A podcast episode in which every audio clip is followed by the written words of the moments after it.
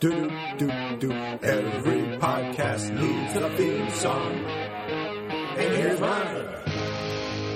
Hi, folks. Thanks for tuning in to Restoring History. I am Mike Kelleher, and on today's show, I'll be talking a little bit about some of the processes we use to restore line art for comic re- book reprints. I'll also be talking with my pal Len Mihalovich about our first comic experiences as well as our favorite number twos. Yep, you heard that right. Our favorite number twos. And then I'll be joined by color restoration artist Heather Bates, who will do her best to give us some comic book news while simultaneously dealing with my nonsense. But first, as always, this podcast is brought to you by my company, Kellustration Incorporated. Visit us at kellustration.com and check out our Master Series line of high quality art restoration prints. Our first set, featuring Little Nemo in Slumberland, is available now. These are restored directly from the original art, and you get a total of four 18 by 24 inch prints, full color, and look great hanging on your wall or displayed in a standard 18 by 24 inch portfolio. New prints are available every couple of months, so visit often at K E L L U S T R A T I O N dot com. That's Kellustration dot com. All right, now that business is out of the way, let's start talking comics. Well, today's show, we'll be discussing something that's very important to me, and that's line art. Arguably, the most important aspect of what we do here at Kellustration is line art restoration. And the thing that surprised me early on in my art restoration career was not just how difficult it is, but how objective it is. Everyone has different standards as to what is a faithful restoration. And I've realized that most, if not all, of these standards are arbitrary. Now, let me start by explaining digital art restoration. In the simplest form, it's just taking artwork that's on paper and transferring it to a digital format. The artwork can be an actual drawing, it can be a piece of printer's film, it can be a photocopy, it can be an old comic, it can be a t shirt. Uh, anything physical that contains artwork, we can restore that artwork. Sadly, a lot of material gets printed without proper restoration. Of course, anyone can simply scan material that they have copies of, but it's almost impossible to get an even minimal level of quality from most of these sources without adjusting the image in some way. And none of the printed formats that we have available are optimal right out the gate. They all need some level of restoration. Uh, whether it's simply cleaning up dust and scratches or painstakingly tracing every pixel of information using a program like Photoshop. Working from the original art will almost always give us the best results, and it is the best roadmap for us to follow in terms of giving the giving an example. So, of what the artist wants you to see. Even when art, it's only a representation. It's my interpretation of the original art. Uh, let me try to explain that. Take three highly trained, highly experienced restoration artists and give them the job of restoring uh, the the first page of Captain America number 100, uh, which was drawn by Jack Kirby. Each artist is given the original art to scan, and, and, well, let's make sure that each person is using the exact same equipment. So, for argument's sake, let's use one of my setups, which uh, have, we have an iMac using Photoshop CS5 and an Epson 10000 XL flatbed scanner. And all three of the artists agree to scan the, the artwork using the same exact scanner settings. So, after hours and hours of work, the artists have completed their project and they've returned a high quality restoration of the line art ready for print. Now, at first glance, they look the same, but there are a lot of differences. First, because the original artwork is larger than the size the comics were printed, each artist reduces the, the size of the image. So the height and the width of the image may be slightly different. A minuscule difference, sure. Uh, almost impossible to detect. Uh, and even the nitpickiest readers won't be able to detect that kind of a uh, variable without a micrometer. One artist will interpret a cluster of fine dots as something that was intentionally drawn there, while another will remove those dots because the dots didn't make it to the original printing, so we have no idea if the dots were supposed to be seen or if it was just poor printing that caused the dots not to show up in print. Now we start looking at the line art itself. All three of the restorations look nice and clean with crisp lines, uh, but the lines in one version are a tiny bit thicker. Uh, this is great because it picks up every single thin line and shows even single pixels of information, all the tiniest detail. But because everything's a little darker, we start losing a lot of small details in the crosshatch areas where all the fine lines come together. Where there are small traces of white paper showing through on the original art, in the printed version, it's melded together into a big solid black mass. So version two, imagine has the opposite problem. Some of the lines, some of the thin lines have burned out, but the fine detail in the cross hatching is is visible and it looks great. And then version three addresses both problems. The thin lines are visible, the fine detail is crisp and clean. All the detail is visible, whether it's the uh, whether it's the thin black lines or the thin leftover white areas in between the black lines. Automatically, most people would say, well, obviously, version 3 is the correct way of approaching it. You fix all the problems. But that's, that's not the correct answer because there is no correct answer. There's only interpretations. When you scrutinize the original art, you'll see some interesting things. First, uh, I need to explain something about comic book printing. When comics were printed, there was one shade of black, and that was 100% solid black. That means when the black comic book comic book art was printed, you would either see black or you would see white, which was the paper. They didn't print gray. If you wanted something to look gray in print, it had to be reduced to a halftone, which is those series of dots that you see. If you've ever seen a black and white photograph in a newspaper, you know the dots I'm talking about. But even those dots are printed at 100% solid black. Take out a magnifying glass, look at it, it's a solid black dot. The space in between the dots give the illusion of gray. So in print, black and white, it was almost like binary, if you're familiar with, with binary code. It's either on or it's off. Zeros and ones, black and white, that's it. All right, so anyway, when you scrutinize the original art, you'll notice that the black ink used, uh, used to illustrate the page isn't 100% black. If you get to look at this original art, you'll see that the, the, the, the ink looks gray in some areas, a little more transparent in some areas than other. Uh, it's the nature of drawing ink. Some lines will be darker and lighter than others. The artist knows this, and he knows that as long as the lines aren't too light, it'll print as 100% black. If the line or portion of the line is too light, it won't print at all. It's a very simple, undisputable fact, undisputable fact, uh, but it's an undisputable fact that leaves us open for a lot of interpretation. Take a look at any line on any original art uh, that tapers off to a point. Any line will do, uh, as long as it goes from thick to thin. As many line uh, uh, as, as, many lines do in, in comic art, you'll see that on the original art, as the line gets thinner, the ink often becomes lighter. It often becomes so light that it won't print. Well, what does this mean? Well, it means means you have to make a choice. In the old days of printing, they, they used one of two options. Either darken the entire page to make those thin, light lines more noticeable, which of course would fill in fine cross-hatching details, or err on the lighter side, which would retain the cross-hatching detail but ensure that the tail end of the tapered lines, as well as any of the thin lines, would disappear, or at least break apart. Well, uh, today we have a lot more options. We can easily use the computer to affect one portion of the image without affecting the other. But now we're screwing with the consistency of the line thicknesses.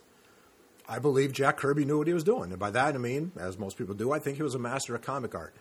And if he drew 1,000 lines at various uh, varying thicknesses, I think he did that for a reason. So for me to go in and decide, okay, well, I'm going to take 10 of these lines and make them thicker or thinner while leaving the other ones at the same, at the, the same thickness uh, in order to preserve the detail, well, I'm, in, I'm interpreting now. It, it's 100% unavoidable. There will always be interpretation. It will always be objective. It's a no-win situation the, the, restoration artists can keep everything uniformly light or uniformly dark and lose beautiful detail, or they can go in and, and retain all the detail but alter the craftsmanship of the original art. Of course, a professional restorer can do any or all of those things and make it so that you'll never notice the interpretations um, unless you have, a, you have a microscope and a lot of time to be anal retentive about the artwork. And for better or worse, we have some passionate comic fans out there that do take the time to scrutinize these books. And admittedly, they're a blessing and a curse, but I'm grateful for them and I, I love them all, even when they're pissing me off. There are lots of other potential areas where interpretation is an unavoidable element of art restoration, and I could go on about this for hours, and I'm sure we'll revisit this at some later date. But for now, let's move on to something a little more fun. All right, so joining me now is my very good friend, Len Mihaljevic. Say hello, Len. Hello, Len. Never lets me down. All right, uh, we're just basically going to talk a little bit about our first experiences with uh, comics. I figure you can't get much more into history of comics than discussing what got you into it in the first place. And for me, I can't remember my very my very first comic. Really? You, real- you don't remember your First- I do not. I remember. Uh, okay, so here's here's the uh, the long long and short of it. Um, I remember an issue of Kamandi or Commandi. I I don't even know how to pronounce his name. Kamandi. Kamandi, and I remember reading that at my aunt's house. Uh, had had cousins that were a little older than me, and it was uh, Kamandi number nineteen. And I remember it. And I still I got a copy of the book, uh, and I remember loving it. Um, but obviously, I didn't buy that one. The first book I remember buying was Amazing Spider-Man 177. Bought it right off the stands, and from there I bought every single issue afterwards. I vaguely remember picking up a Conan comic when I was really young, and I'm assuming it was before I started collecting Spider-Man. Because once I bought Spider-Man, that I, that was it for me. I was just nothing but Spider-Man from that from that point on. Uh, so I don't know. Uh, I, I don't remember what issue of Conan it was, and obviously it didn't stick with me because I was never really a big, uh, really a big Conan fan. Now, uh, what about you? Do you remember? Do you remember the? So, so it's 177, which was. I'm trying to think here. That was the second part- psychiatrist Green Goblin. that was a Green Goblin, the second part of the uh, five-issue arc, which was which was an the, amazing. psychi- the psychiatrist that wants to be the Green Goblin. Yes, yes. Bert or Bart something. I don't remember what his name was though. Hamilton was his Bart Hamilton. Is that right? Yes. Pathetic. I remember that. I know. What was the Kamandi about? Oh, geez. I just, all I remember was that the cover had Kamandi uh, holding on for dear life to an old car. Oh, I thought that was the big grasshopper one. Was 19? No. No, no, I don't remember which one was which one. I mean, come on. How cool would it be to ride a big grasshopper? I have a hard enough time with a lo- riding lawnmower. Never mind a grasshopper. What about you? What? Uh, what oh, and the and the thing is with uh, with that first issue of Spider-Man, I can remember exactly where I bought it. I remember the store. It's it's it's a bank now. It was it was a convenience store, and I remember having to beg my dad for the whatever thirty cents it was at the uh, at the, at the time uh, for the books. Still only 30 cents. Yeah.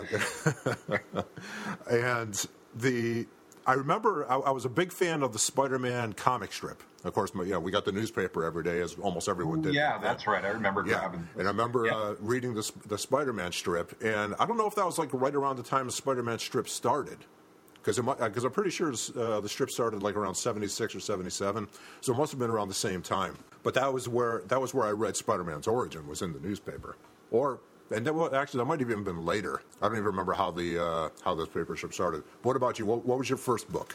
Okay, so my first experience with a comic book or my first comic book? Uh, good. Uh, let's. Uh, well, All right. whatever so came let's- first. Let's give you the full show. We'll give you the whole story. All right. So here I am. I'm.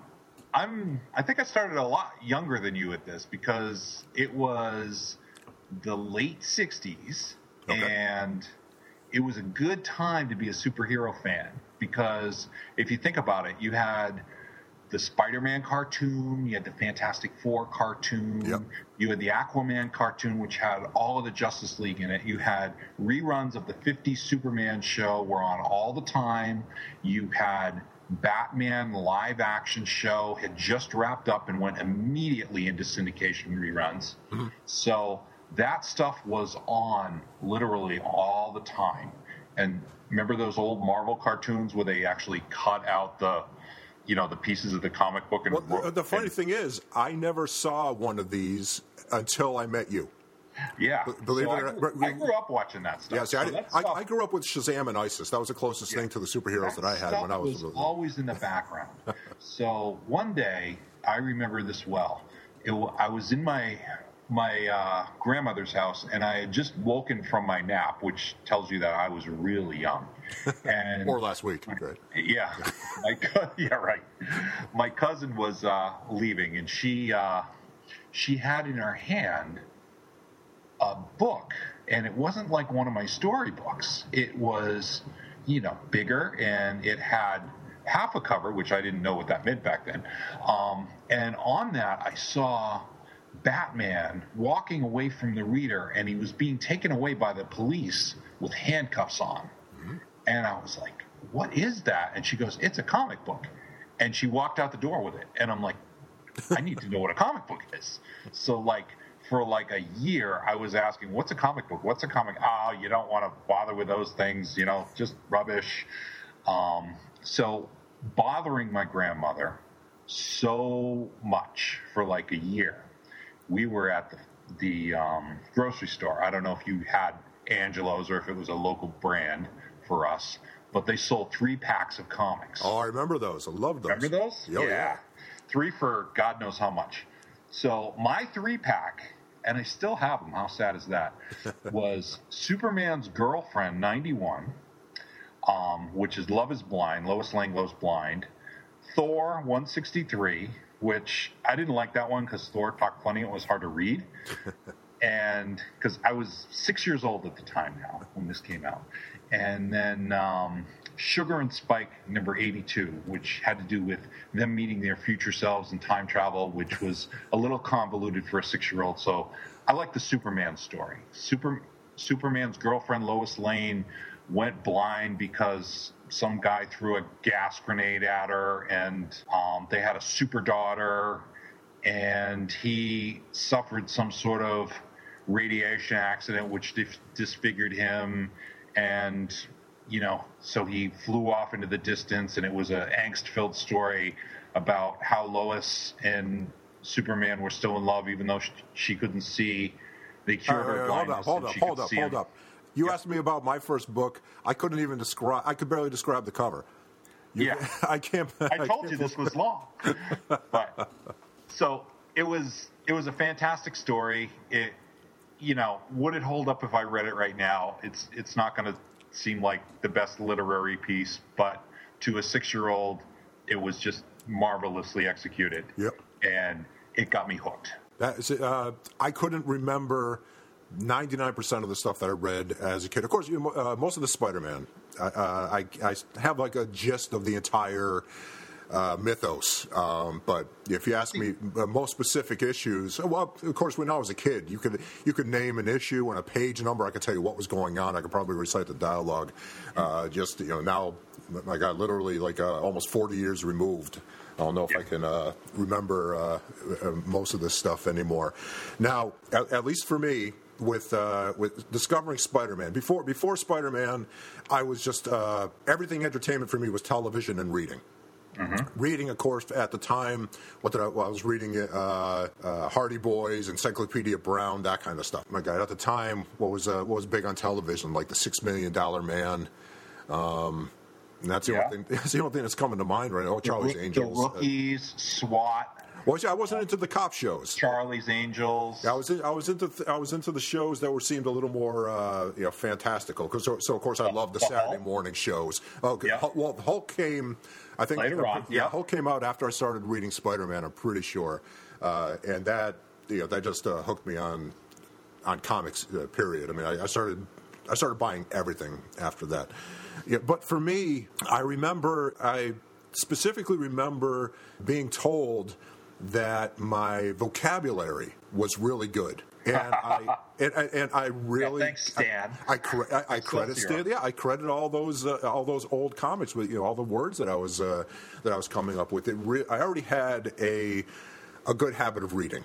So you know the comics didn't really help that along, but it, re- it really did. It helped my vocabulary. It, it, I think socially it helped me a little bit. You know, and of course with Spider, we, I'm not going to sit here and go into the entire uh, the entire thing of how incredible Spider-Man and Peter Parker is, uh, but it I, I, was able to take a lot of those lessons to heart that we were you know that we were getting uh, from those books and, and translated into my increasingly difficult adolescent life as I was heading toward being a teenager because I was about I must have been 10 or 11 at the, by the time I really got into comics. Isn't it amazing the little snippets of knowledge that you pick up from comic books and when you apply them to everyday life, people just do a double take and, and looked at you like a kid and say, How did you know that? Right. Like, you know, how did you know that Grant's tomb was in New York? It's like, because the Green Goblin put a bomb there. Well, you know? exactly. I knew I knew more about New York City than I knew about my own hometown. By the, Exactly. By the time I was by the time I was 12 years old. Now, and of, and of course, uh, like I said, I had already really been into reading at the when I was that age. I wanted to be a, a writer, and that quickly changed into wanting to be an artist. And I'm I'm assuming it was all because of Ross Andru. I loved Ross Andru's work in, in, in Spider-Man. Wasn't that- it incredible? it, it wa- it was, and I used to sit there, and I and uh, this will kind of lead into the the point, well, the supposed point of this podcast, which is uh, my talking about uh, restoring comic art. But I used to sit down, and you know, we, we never we. We didn't really have paper laying around the house, and I don't know how it was in your house. It wasn't like today where everyone just has printer paper laying around. Uh, you, you might be lucky to have a legal pad or something uh, laying around for you to you know to scribble on, but I would have to go and scrounge for paper and I'd go and find my mother's Harlequin romance novels. And there'd always be a couple blank pages at the end. And of course, they're about half the size of a comic uh, book, but I'd rip them out and I would just copy comic book covers. And I would just copy them onto these uh, little sheets of paper. Sadly, none of them survive. I don't have any of those anymore. Uh, but that was my first foray into uh, restoring comic book art. And never thought, uh, never dreamed that 35 years later, that's what I would be doing for a living. Wow, that that's funny about the about the paper. I never. My mom was a teacher, so we always had, you know, there was always a ream of uh, copier paper or printer paper or whatever you want to call it around. Yeah, I'm, I'm sure that uh, you know, I'm sure most people had paper. We were just weird household growing up. I, I guess Three- paperless. You were paperless. You were ahead of your time. yeah, exactly. Yes, yeah, we were green. The thing, the thing that I was uh, thinking about back with, uh, I, I think the thing that I was most excited about when I was a kid, and I was never able to get it. I wasn't able to get this until uh, I was in my 20s, and that was uh, Origin of Marvel Comics. You remember that? I do. It was a it was a tough read though because I, I got it when it came out. I didn't get the hardcover. Unfortunately, I got the paperback because the hardcover was just too expensive, and I got them when they came out. And Stan's commentary before each one was priceless. I actually got Son of Origins before I got Origins. Yeah. And it, it was priceless, but it was very vocabulary improving. I guess is a, is a good adjective because there were a lot of words in there I didn't understand at the time. No, I used to, we used to go. Uh, I don't remember what store it was, a local department store. You'd have like a local, a, a couple local department stores, and uh, I don't remember which one it was, but they had a book section. I just always remember it being there. But it was the price was astronomical. It was like seven ninety nine or something like that. There's no way I, I thought it was like ten bucks. it could have been, yeah, Yeah. but there, there was no way that my parents were going to spend that much money on a comic book, uh, you know, for me. So I was never, I was never able to get it. Although uh, one year for Christmas, I did get the. Do you remember the little, uh, the paperback uh, reprints? And they did Spider Man, and uh, I think they did Hulk. Oh yes, I do remember Yeah, those. they- they- they were- Fantastic. I had the Fantastic Four and I had Spider Man. Yeah, they, they they were literally the size of a paperback book. They were really small. Uh, maybe So, that. so the younger folks in our audience need to know that back then reprints were not a common thing, and you couldn't just go on the internet and get reprints. We had never seen a lot of these comic covers before, Sure. because we'd never had exposure to these books. These books came out years before we were born. Right. There were no there were no comic book stores. There were few comic conventions, and we just had no way of buying back issues or even seeing them. Right. I mean, you, you, of course, you had a few, uh, a few of the larger titles, like uh, you know, Spider-Man had Marvel Tales, and uh, well, actually, Marvel Tales was the only uh, well, Marvel Tales, and what was the uh, Hulk reprint? Uh, it was uh, Marvel superheroes. Marvel was- Superheroes. That ran about hundred issues, Yeah. and all the other but, ones. but uh, they did. But they did different covers for them. Well, on- on some- on some of them they did. time, And I actually have- I have never some- saw the original cover. I have some interesting stories on on, on that. Well, uh, they're interesting to me. I don't know if anybody else is going to think they're interesting. But yeah, I mean, for, you know, in terms of the reprints, it was really hard. There, there wasn't a lot of it out there, and usually the you know, like uh, Marvel Triple Action or Marvel Super Action, uh, the Captain America reprints, they would run for what, maybe 30, 40 issues if you were lucky. And, Yeah. and, you know, so you didn't get to see a lot, a lot of it. And again, it was mostly the more important. A lot of the bigger selling titles were the were the ones that you'd see reprints of.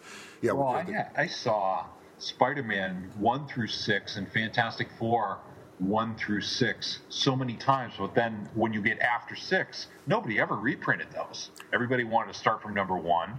The, Right. the book could hold about six issues, and that was all you got. Okay, ran, random question time. Yeah.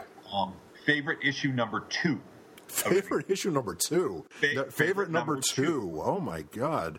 And you're talking about comics. Um, yeah, I'm not. I'm not talking about movements. I'm talking about comics. Right, right. Uh, although I do keep a list of those too. Uh, my favorite number two. That's a whole different podcast, folks. um, geez, I don't know. Maybe, uh, yeah, uh, it, it's not Spider Man. I was never Yeah. never a huge fan of the uh, of the Vulture. I really don't have an answer for that. And, and of course, and, and especially if we're talking about uh, if we're talking about older books, uh, maybe Fantastic Four. That was a good number two with the Skrulls. yep. But geez, what are my other choices? Uh, well, yeah. the the Avengers when uh, the Hulk left. No, no. See, I, well, I was never a huge. I, I, I know, I know you love the uh, the original Avengers, but I was never a big fan. Never a big fan Um, of the Avengers. The Hulk with the Hulk with the Toad Men. That I, I love the original six issues of the Hulk. Yeah. I, I think I think those are uh, s- so underrated. Uh, I, They I, are. I love that stuff. They are. And uh, Um, I even, Daredevil getting his ass kicked by Electro. I, I, I love uh, I love uh, Ditko's really quirky take on the uh, on the Hulk. That was uh, great. Now who who oh Daredevil for with Electro? Yeah, again, I was never a big uh, Daredevil fan either. Yeah. Not until Dare, uh, not until uh, Frank Miller took over. Yeah, the Iron Man and Thor offerings were very weak. I think they both faced off against communist generals. Well, see, a lot of the uh, a lot of the stuff that came out in the '60s just really didn't interest me uh, that much until they had some kind of uh, momentum going. Yeah, it, it wasn't until they came up like, uh, and I think Iron Man, even even Iron Man, I wasn't really that interested in it until they started that whole, that, you know, that whole storyline with uh, Stark being a drunk, and then I started going back and reading and reading all that stuff. And uh, to, to get off of Marvel, same thing with the Flash. I was never huge into Flash, but towards the end of the run, because I think it ended with issue 250 back in the uh, mid 80s, and Yeah. uh, they had the trial of the Flash, and I just got so into it. I just started, uh, you know, back then I was able to go down to our local comic shop and uh, buy copies of the books for like a quarter a piece, and I was able to get to like most of the run from like probably like issues number 140 or 150 all the way up. Well, it, it's funny sometimes. You, you know, you, you when you were talking about the first six issues of the Hulk, that that's really a book that's a prime example of it's a good concept, but it really needed to find its way. Right. You know, the it went from the Hulk turning day and night, and that didn't seem to work out. So they, you know, introduced radiation into it. So then you know, he's got a kid sidekick riding on his back who does, you know, and a monster who does anything that this kid sidekick wants until he falls asleep. Yeah. And then he's got Bruce Banner's brain again, and then he's brutish again and misunderstood. And, you know, it, it was just really a good character that was not finding its way. And then you talk about things like the trial of the Flash. That was when the book's popularity was kind of topping out, you know, because you Right. can only be super fast for so long and make it interesting. You know, it's these books lose their way sometimes. Green Lantern, another one. You know, let's put him with Green Arrow and drive him around the country and talk about social issues was a great idea because they they went as far as they could with just power ring stories. Right. Now, in in terms of with comic, what what was what was more interesting to you? If there, and you might not even have an, uh, a, a real answer to this, art or story? You know, um, art art is a matter of taste. Yep. So Well, it, to to an extent, so a story. yeah, um, I loved the Invaders, but I hated the artwork. Yet I read them all because I, I tolerated Frank Robbins' artwork. I appreciate it a lot more now, but at the time I didn't like it. Um, all the old Avengers that I'm so fond of. Um, Don Heck took over for Jack Kirby, and, and Don Heck was good in his own right, but he was no Jack Kirby, so it was it was hard to follow. um, you know, there've been a lot of really bad stories out there with some really great artwork, and I just don't gravitate towards those. So I'm more forgiving of art than I am of story. I have to say. Okay, interesting. Early on, I didn't really care much uh, about, about the art at all. It was it was almost all all about the stories, and now they're they're so intertwined for me. Where you know if, if the art is bad, especially the storytelling uh, aspect of the art, if that's bad, I just I, I just can't enjoy the. Well, we, we've been around it so long. We're we're bound to be more critical of it. Oh, but sure. it's it's just you know if you have two books in front of you and one you really enjoy the story but the art is eh and the other one it's you know just a pleasure to look at and flip through but you're not even going to read the words because the story's just you know flat Right. which one are you going to tolerate more Yeah. say it's say it's a hundred page graphic novel which one are you going to really spend some time with Yep. Back to a little bit about um, again, what, you know, what we do with the uh, with the comic re- uh, restoration. In terms of as you, you're, you're still, I don't think you're as avid a comic reader as you used to be. When we when we met 20 years ago, both of us were still really, really into. Yeah. Uh, not not just uh, collecting, because I think we're both into collecting, but I think we, at the time we were still into reading the current stuff yeah, Right, yeah, exactly. And probably up even up until I remember discussing books with you well into when uh, the Ultimate series started, which Yeah. what, Oh, 15 years ago now? Right. Yeah, yeah Civ- Civil War and all that stuff. Yeah. In terms of these days, you what, are you are you reading any any new stuff at all? I do. Um, I have a digital subscription to Marvel, and because I tend to read that a lot, it, it's nice because you can get it right on the iPad and Yep. you don't have to dig through long boxes. That's kind of a huge thing for me right now. But the newer stuff creeps in there every once in a while. Um, but I'll read, but I'll binge read it. I guess that's that's the term now. I used to call it marathon, but binge is the term that's taken taken over. So I read all twelve issues of the Superior Spider-Man at once. You know, and I'm like, okay, this isn't bad. It's when Doctor Octopus basically took over Spider-Man's body and ran his life to say, this is what I would do if I were Spider-Man. Right. And it's interesting how he, you know, the different perspective he had on the same life Yeah. and I'll read those all at once versus you know serializing you know because when I was back when I was reading I was reading you know 20 30 titles a month and I was able to keep them all straight in my head Yeah.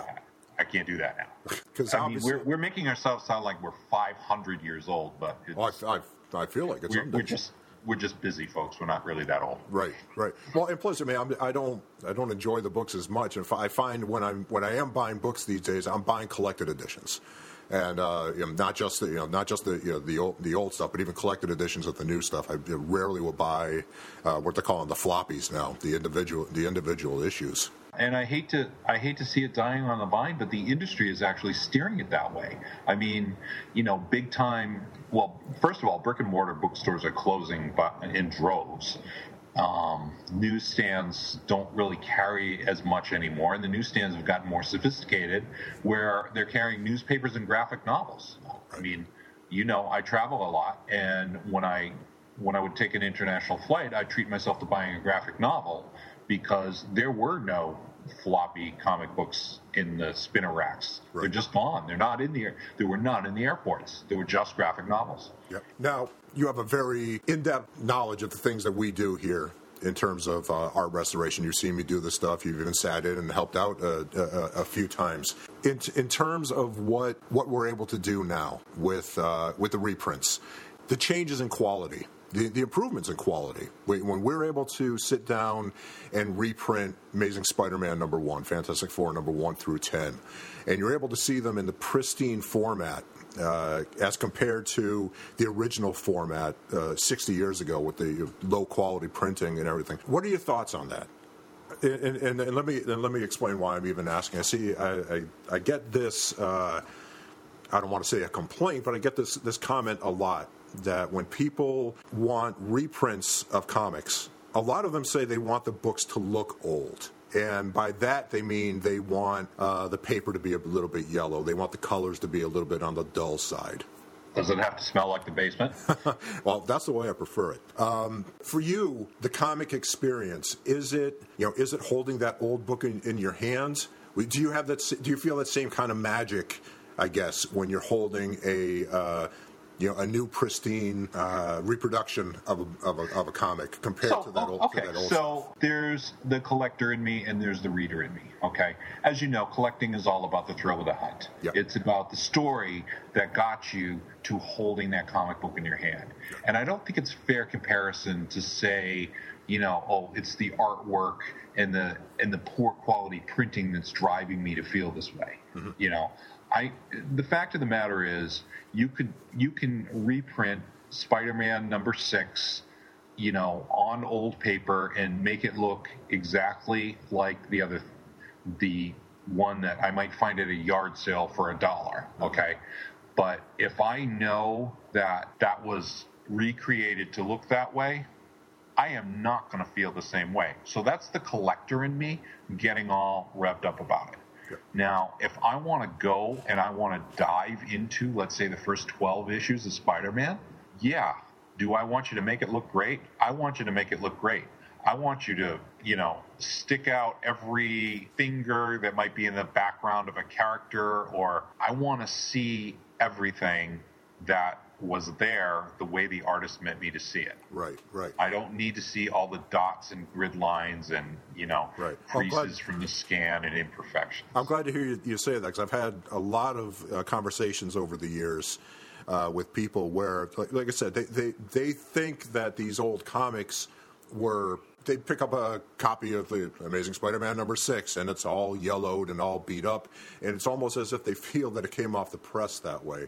And when I tried to explain to them that, you know, like, no, I mean, when this when this came off the press, if you bought if you bought a newspaper today, uh, if you bought today's newspaper today, it's it's not a yellow newspaper, and I and I realize that you know, newsprint Yeah. is even a little better today. But even back in the 1970s, the newspapers were not those, yellow. Those covers had yellow. gloss on it, and, Well, right, gloss right, wore off. Yeah, right. you know? Uh, but Yeah. yeah, but th- this newsprint just goes bad, and of course uh, it turns yellow. That affects the colors.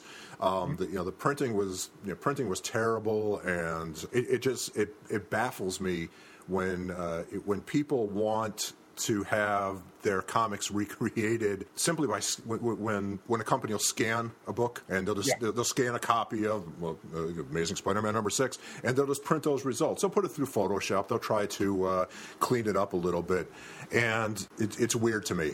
It- but it- but when you get that, you you focus on the imperfections, and I think these people just can't separate their inner collector from their inner reader, and you know they they're looking at it and they're thinking that okay, I I like to see all the creases and the white lines and the you know all of the imperfections because this is how I think that it should look, and if I were to pick it up at a yard sale, this is how it would look, not this is how it meant this is was how it meant to be. If I pulled this off the newsstand, it's closer to what I have in my hand now that was digitally recreated. Right. Or pretend you're Stan Lee and this proof gets dropped into your office. You know, how perfect is that? Right. But as as someone like me, that I mean, at least now at this point in my life, I mean, you know, the the artwork is what's so important to me, and the more I've gotten to work on, I, I wish I'd prepared for this and come up with the issue number. Uh, years ago, we redid uh, some of the first um, Romita books for Amazing Spider-Man. So probably in the 40s or 50s, might have been right around the, the 40 uh, was his first one. which one? 40. Yeah, uh, it might have been uh, right around. Uh, well, I, th- I think it might have been 39, um, but right around right around the first appearance, uh, the first time that we saw uh, Mary Jane's face, uh, which I think was what like 48 or something. But regard, no matter what, what issue it was, I remember uh, we had gotten some really good scans. Of, Folks, if you know what issue it is, kellustration.com and tell Mike. I'm just going to look it up anyway. Um, I just remember we got, for the first time, we had gotten some really good scans of the uh, of the film of, of the artwork, and I was blown away by how much detail there was in the background of some of these pages that n- have never ever seen print before. Uh, the original printing, uh, everything was just blown out. So there, all this really fine uh, detail in uh, brickwork in the buildings, uh, just the, the details in the trees, just gorgeous, gorgeous work. And it, it, it, it hit me then that so much that we've seen in comics over the you know 40 years that I've been collecting, uh, it's not representative of this beautiful artwork that, that's that's out there, and we just kind of take it for granted. And again, maybe because we're more into the stories uh, than the art, and maybe we're more forgiving of the art because we understand either even if it's subliminal, subliminally, we understand that the printing process was so bad that it's going to look awful anyway. And so maybe we just kind of like, okay, well that's the that's the norm, and we'll you know, we either accept it or we uh, we don't accept it. But there's so much beautiful stuff out there, and that that leads into a quick story, which I think I told you before. Like I said, we uh, I was just referencing some film that we have. Uh, as uh, as you probably know, we do a lot of uh, restoration work for the Marvel Masterworks line of reprints and I was uh, fortunate enough to be able to go to the warehouse where all the film was stored and got to go through go through all that. I'm not going to get really deep into the details about the the warehouse itself, but I wanted to just relay a quick little story about my expectations. Why, why am I picturing like the part in the Wizard of Oz where they had to you know restuff the Scarecrow and polish the Tin Man oh, I was before dev- could go there? I was devastated. So I got the call to go give a hand at the uh, at the warehouse. We're just going to go through and inventory all of the film, and it's in a it's in a small mid American town that the the. the website for this small town, it literally had Walmart and Taco Bell as points of interest for visitors. That was their big, that was their big attraction. And flew out flew out there, and the entire time I had this just this vision in my head that I was going to get off the plane. I would be greeted by my editor, who would take me to a limousine, and we would drive to this secret location. And when we got to the when we got to this place, there would like some be, silo elevator ex- would drop ex-. Exactly, yeah. They're like this little bunker, and you'd walk in, and Two secret you, agent you, music. Yeah, you you you take the elevator down like 40, 40 uh, floors underground, and the doors would open up, and there'd be these gi- just like a giant lobby with these pillars of the Hulk and Thor holding up the ceiling, forty feet tall. Just everything made of marble, and that beautiful heavenly music playing in the background. And Stan Lee would walk up to us and say, "Welcome. Here's a smoking jacket for you to wear," and we'd all walk in and start going in, looking at all this just beautiful artwork everywhere, and of course the reality was. Uh, we, my editor picked me up in a rental car and we drove to a warehouse and you were there for like a month, and you ate Taco Bell the whole time. That was a that was good Taco Bell. I mean, it's it's hard to have bad Taco Bell. It was. I don't I don't want to uh, make it sound like it didn't love to because it was an amazing experience being able to go through all uh, all that material, and yeah, it was there was about six months, uh, probably yeah, like five or six months spread over a three-year period that we uh, that we spent just going through all that all that stuff. But it was amazing, and I'll I'll probably tell a lot more more stories about that as uh, so as so our, uh, just just to catch the uh, our listeners up a little bit. Yeah, these were not the all the original artwork. It was the stat production copies. That oh, fil- right. Uh, no art. You know, uh, no artwork. It was just all all film. Yeah, no other way to describe it. Just film and photocopies, and that was that was pretty much it. But it was still pretty cool to it was it was cool to go through. Of course, the the coolness of it lasted for like ten minutes until you realized that it was a job that we had a deadline on, and we were going to be putting in twelve to fourteen hour days and just just to try to get it get it over with. And so you, you become kind of numb to the excitement after a while. Ah, uh, but the Taco Bell. Because I think there was a Pizza Hut there too. Oh, okay. I, I, think so. So you can change it up a little bit. That's right. All right. Well, we're we're uh, running out of time here, so I want to give you an opportunity to tell us a little about uh, a really cool project that you've been working on uh, called Tracksuit Man and I'll, I'll let you take it from there. What tell, okay. me, tell me about this. www.tracksuitman.com. Okay, Tracksuit Man is a comic book that I created. Well, I kind of didn't create it. I lived it. so, as as Mike knows, but I'll tell the audience, I travel for work. And for about a year and a half, I was going on the same flight. And there was everybody's seen this guy at the airport. So this guy for me was the same guy every single week. And he really stood out because he wore a ridiculous tracksuit. And what he would do was he would push his way in front of people in line. He'd do anything to get on the plane first. He's he's faked uh, being handicapped. He's faked injuries. He's pushed his way in front of old ladies in wheelchairs. All, you name it, he's done it. So what I did was I started posting it on Facebook and commenting on it. And I started getting followers and then friend requests. It was my favorite part of uh, it was my favorite part of Mondays. Yeah, everybody loved Monday morning because Yeah, it was filled with Yes. Tracksuit Man's adventures. And just when I thought he couldn't do anything more outrageous than the week before, he usually didn't disappoint. So Mike here was the one who talked me into it. He told me we were at the New York Comic Con and he said, You have to make this into a comic book. He goes, You have a perfect story and it just fell on your lap. How can you not do this? And I realized he was right. And I'm not going to give a whole bunch of spoilers away because I do want people to enjoy the comic book. But every single, let's call it episode of Tracksuit Man, um, the best ones are chronicled in the comic book. And they're chronicled the way that they really happened. So this this is all true. I lived it.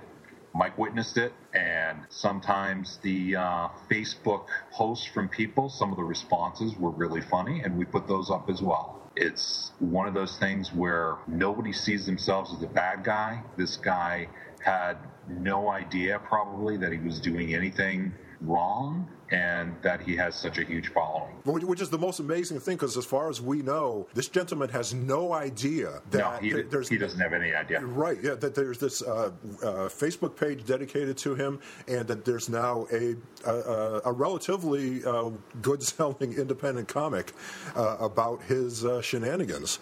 Yeah. Um, and I, I was uh, lucky enough to uh, to illustrate one of the pages. And when you when you sit down and when, when you when you read uh, Len's posts, he, it's a it's a little condensed version.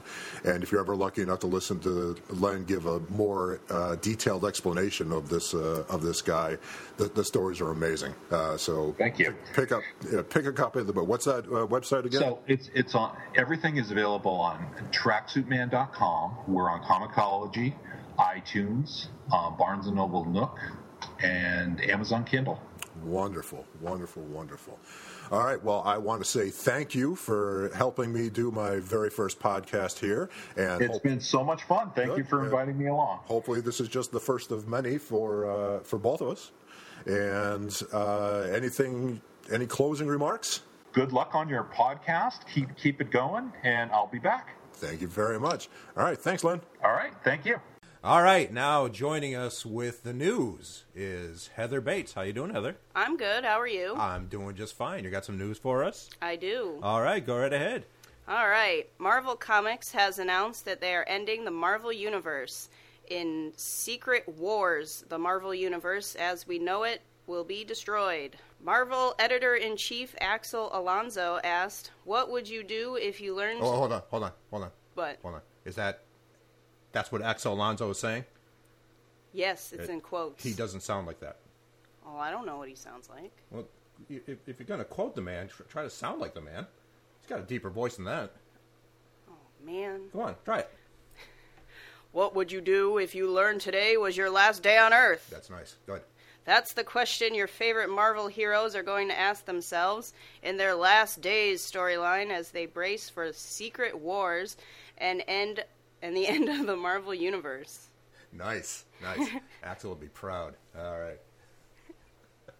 It's horrible. Battle World will Marvel universe as you know it. That doesn't make any sense. Oh, that's probably my mistake. I wrote, I, I just copied and pasted and edited things out. All right, keep going anyway.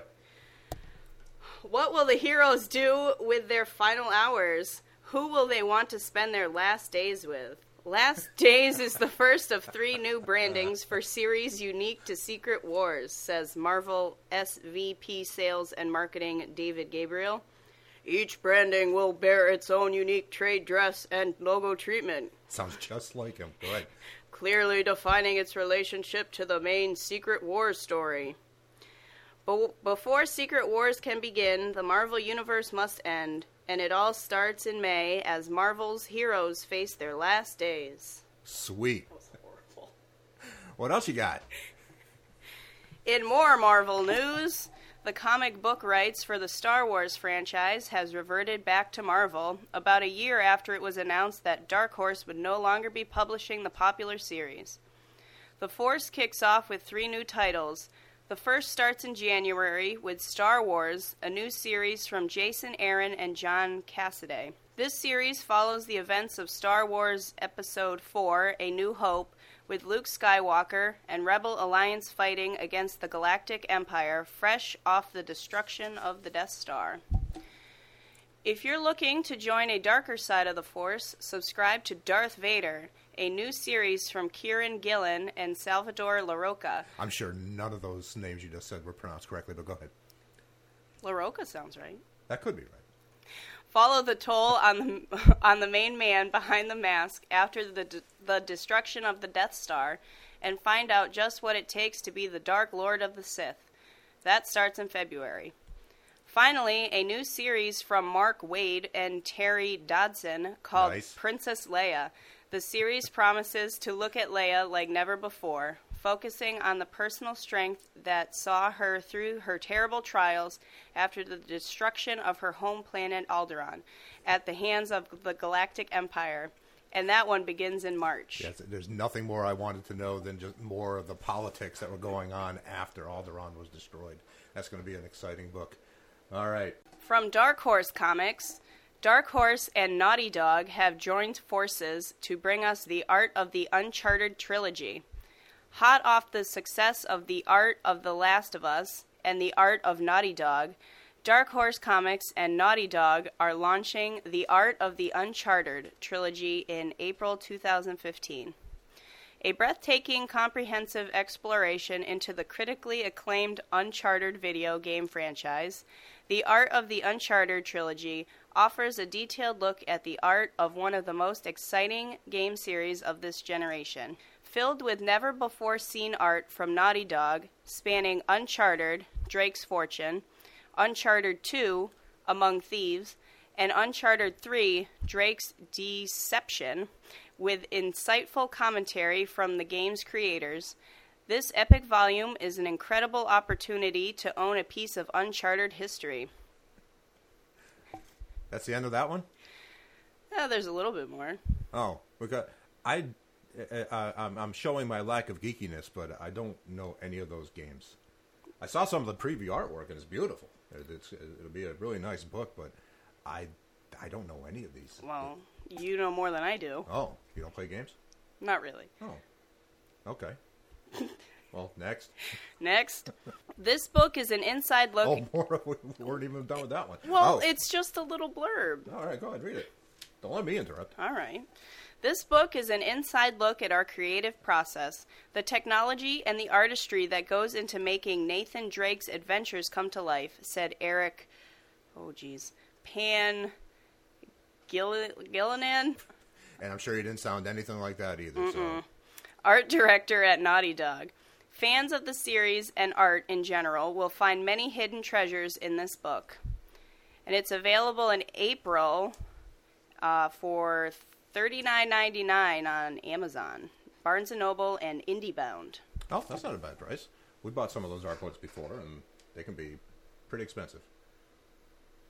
There, free commercial for Dark Horse. Yes. All right. What else you got? Okay. Marvel Masterworks Volume 221 will be the 14th book of the series to feature the God of Thunder. The mighty Thor adds another volume to his saga of Asgardian adventure in the Marvel Masterworks. Thor is lucky to have the Hercules at his side because Loki. The Hercules. That's what it says, Oh, man. Can only be one Hercules. Uh, because Loki has teamed with Fire Lord in a bid to usurp Odin's throne. Meanwhile, Jane Foster has returned, and Thor is tor- torn between aiding her on Earth and the defense of Asgard. Did we work on this book? I have no idea. I don't even remember. I've worked on so many different things I can't keep track. Yeah, I don't remember if we worked on this one or not. Well, let's assume we didn't, so we don't falsely take credit for something that we didn't actually do. So, Sounds good good. job to whoever did it. Yes, Whoever who did it. Yes. All right. the Hercules. The Hercules. All right. Then, when the absorbing man and Ulik the troll enter the fray, the drama reaches. You lick the troll. Go ahead. Did I say that right? I have no idea. You're supposed to know more than me. I do. Uh, the drama reaches epic proportions that will have you on the edge of your seat. Before it's over, Thor will battle the gods of Egypt to save Odin from death itself. And to top it off, we're including a rare Hercules solo tale from Marvel Premiere. Sweet. Collecting Thor number 229 through 224 and Marvel Premiere number 26, this volume of Thor Masterworks will hit the stores on July 15th. Very nice. And even though I pretty much just swiped, that that's a uh, that's just a Marvel solicit. Yeah, but I swiped it from our friends over at MarvelMasterworks.com. So just a quick shout out to, to everybody over there. Hi guys. Hi. All right, and finally, this week saw the debut of our own new publishing venture, the Masters series. Hey, that's us. Yippee! Kellustration has released the first set of high quality art restorations featuring Little Nemo in Slumberland by Winsor McCay. Restored for the first time directly from original art and presented at the original print size, the two 18 by 24 inch full color prints come with a companion print containing scans of the original art and original Sunday newspaper strip. It looks really cool. You can order your copy now directly from Kellustration.com. I'm Heather Bates, and it is what it is. Nice. Oh, that wasn't too bad. But hold on. Now, before you go, I want. Uh, we, we were coming up with uh, different sign-offs for you, in case you didn't come up with one, mm-hmm. and, and you did, which is gr- which is great. But uh, so, could you just read the ones that we came up with, starting right here? All right. I'm Heather Bates, and I just read you the news. Nice. All right, how about how about this one? I'm Heather Bates, and you're just a little bit geekier now. Nice. Oh, that's a good one. Yeah. I'm Heather Bates, and that's enough. All right, and finally, What? I'm Heather Bates, and f- Batman. That's horrible. that was a good one. I like I don't know that. if I like that one. All you know, my parents are going to listen to this. Are they? Oh, Probably. hi guys. So I don't think I want to say that. Oh, On, all right. Oh yeah, she didn't say it. That was Yeah. me. that he made me do it. That was that was me doing my Heather imitation. Sorry about that. Uh, did you have fun? I did have fun. That was fun. That was that was that was nice. And um, uh, you know, maybe next time I'll have better news. Yeah. It was good. Yeah. Yeah. And that's going to do it for this edition of Restoring History podcast. And before we let you go, let me remind you that this show is sponsored by Kellustration Digital Art Restoration. Visit kellustration.com, K E L L U S T R A T I O N, and take a look at our new master series of prints featuring Little Nemo in Slumberland, faithfully restored from the original art, and available to order now from kellustration.com. That's kellustration.com. All right, everybody, thanks for listening, and we hope to catch you next time.